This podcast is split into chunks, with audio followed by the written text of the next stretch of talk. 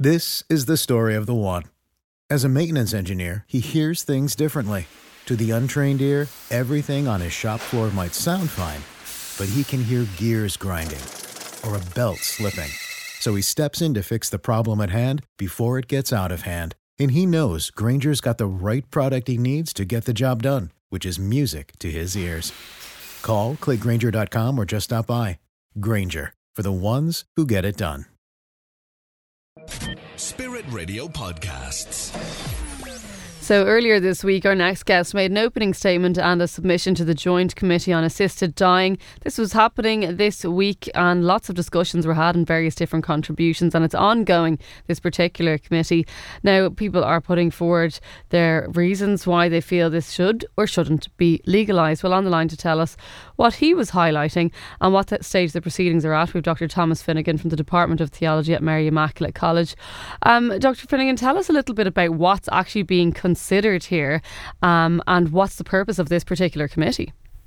Morning, Wendy. Yes, so the committee has been set up to examine proposals to legalise assisted suicide, also sometimes called euthanasia or voluntary euthanasia. And the basic idea behind those practices is that healthcare would permit and indeed facilitate the intentional killing of patients with various types of illnesses or um, conditions that uh, are causing them suffering that they want to escape from. So it would be it would introduce consensual uh, death uh, in in Irish healthcare if it was to be passed.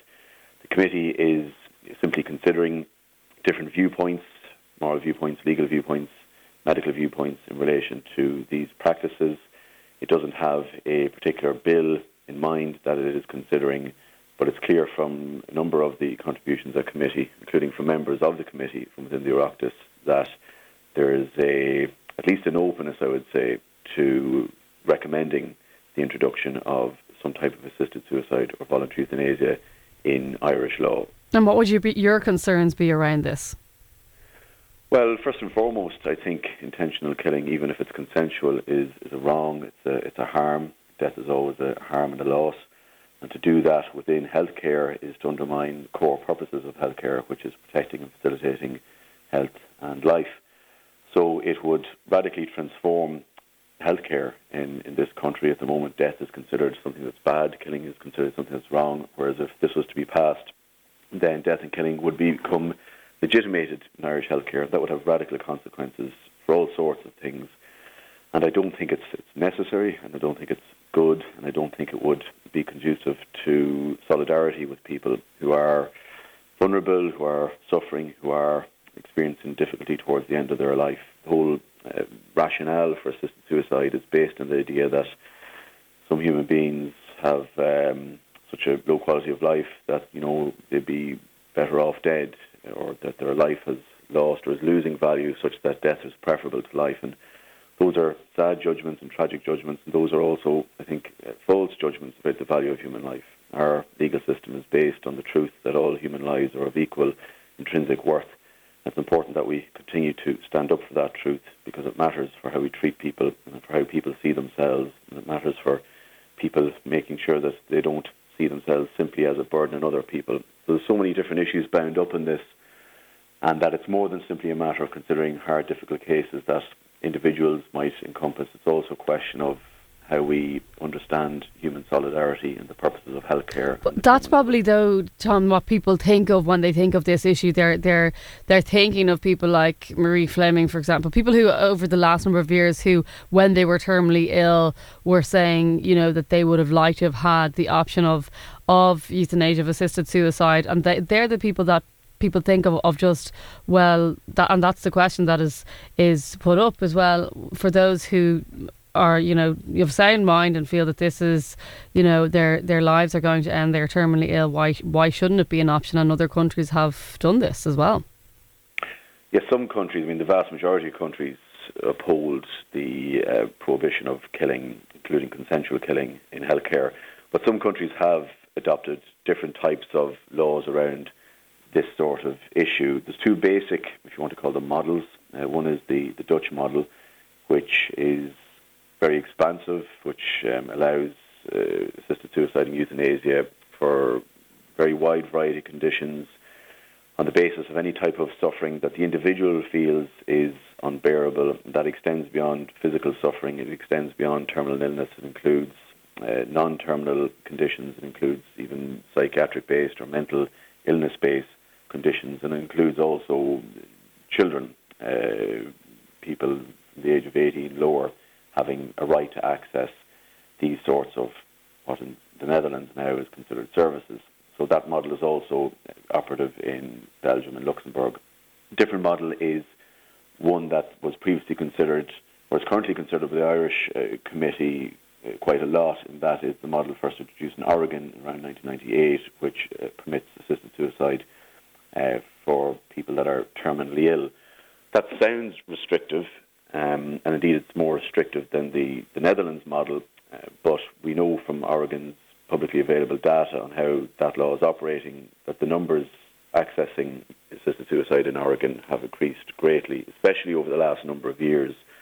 So the first year, 16 people accessed assisted suicide, but that number is now in the region of uh, nearly 300, and it's growing very rapidly. The growth in access uh, to assisted suicide in Oregon is, really accelerating. What's also become clear is that it's not been restricted to cases of terminal illness. We know that uh, people have access to assisted suicide uh, in Oregon on grounds of anorexia, diabetes, Huntington's disease, Parkinson's disease, um, and so on, other con- conditions that just aren't typically seen as limited to terminal illness. And that's the nature of, of these sorts of laws. One could try and introduce them on a limited basis, but the very logic of introducing them in the first place is based on autonomy and choice and the desire to do anything that will end any kind of suffering as judged by the person themselves. And on those bases, one can't restrict the law to cases of terminal illness. That the right established has a much wider um, purview and encompasses all sorts of different conditions and people uh, who might want to access the law. So that's one of the major criticisms of attempts to introduce assisted suicide that it can't be done in a limited manner. Whenever it's been introduced, it's expanded in case numbers and in terms of grounds as well. And what do you say then, uh, Dr. Finegan, when you know you have Irish politicians who are in favour of this, saying, "Oh, that it won't happen here, and it'll it will be very pers- restrictive, and we won't make mistakes other countries have made."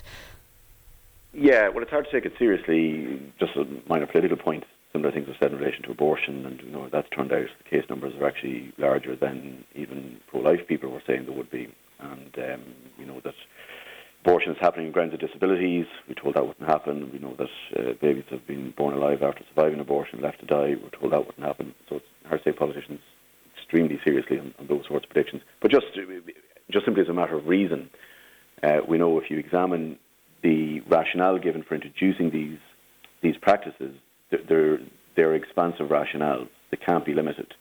So the right to euthanasia, a committee has been called like a fundamental right it's been called a matter of autonomy and choice and so on. Well, if that's the case, then it applies way, way beyond narrow grounds of terminal illness.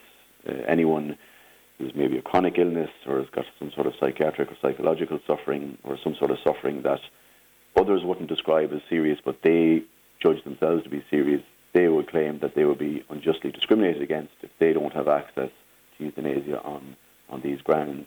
And it's not just kind of an abstract philosophical point I'm making here, that position is backed up by data from other countries. Everywhere it's introduced, the numbers accessing it increase year on year on year.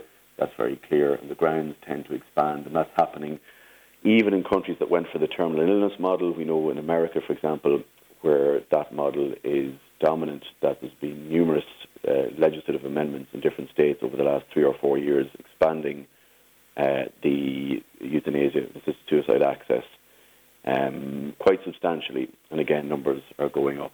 So it's a case of thinking through what are the what are the bases for introducing this, and are those reasons are the restrictive reasons or the reasons that will lead to expansion? The latter is the case. Dr. Tom Finegan, thanks so much for joining us on the show today. Thanks for listening to our Spirit Radio podcast. Don't miss out. Subscribe today. Find out how at spiritradio.ie. This is the story of the one. As head of maintenance at a concert hall, he knows the show must always go on. That's why he works behind the scenes, ensuring every light is working, the HVAC is humming, and his facility shines. With Grainger's supplies and solutions for every challenge he faces, plus 24 7 customer support, his venue never misses a beat. Call quickgrainger.com or just stop by. Grainger, for the ones who get it done.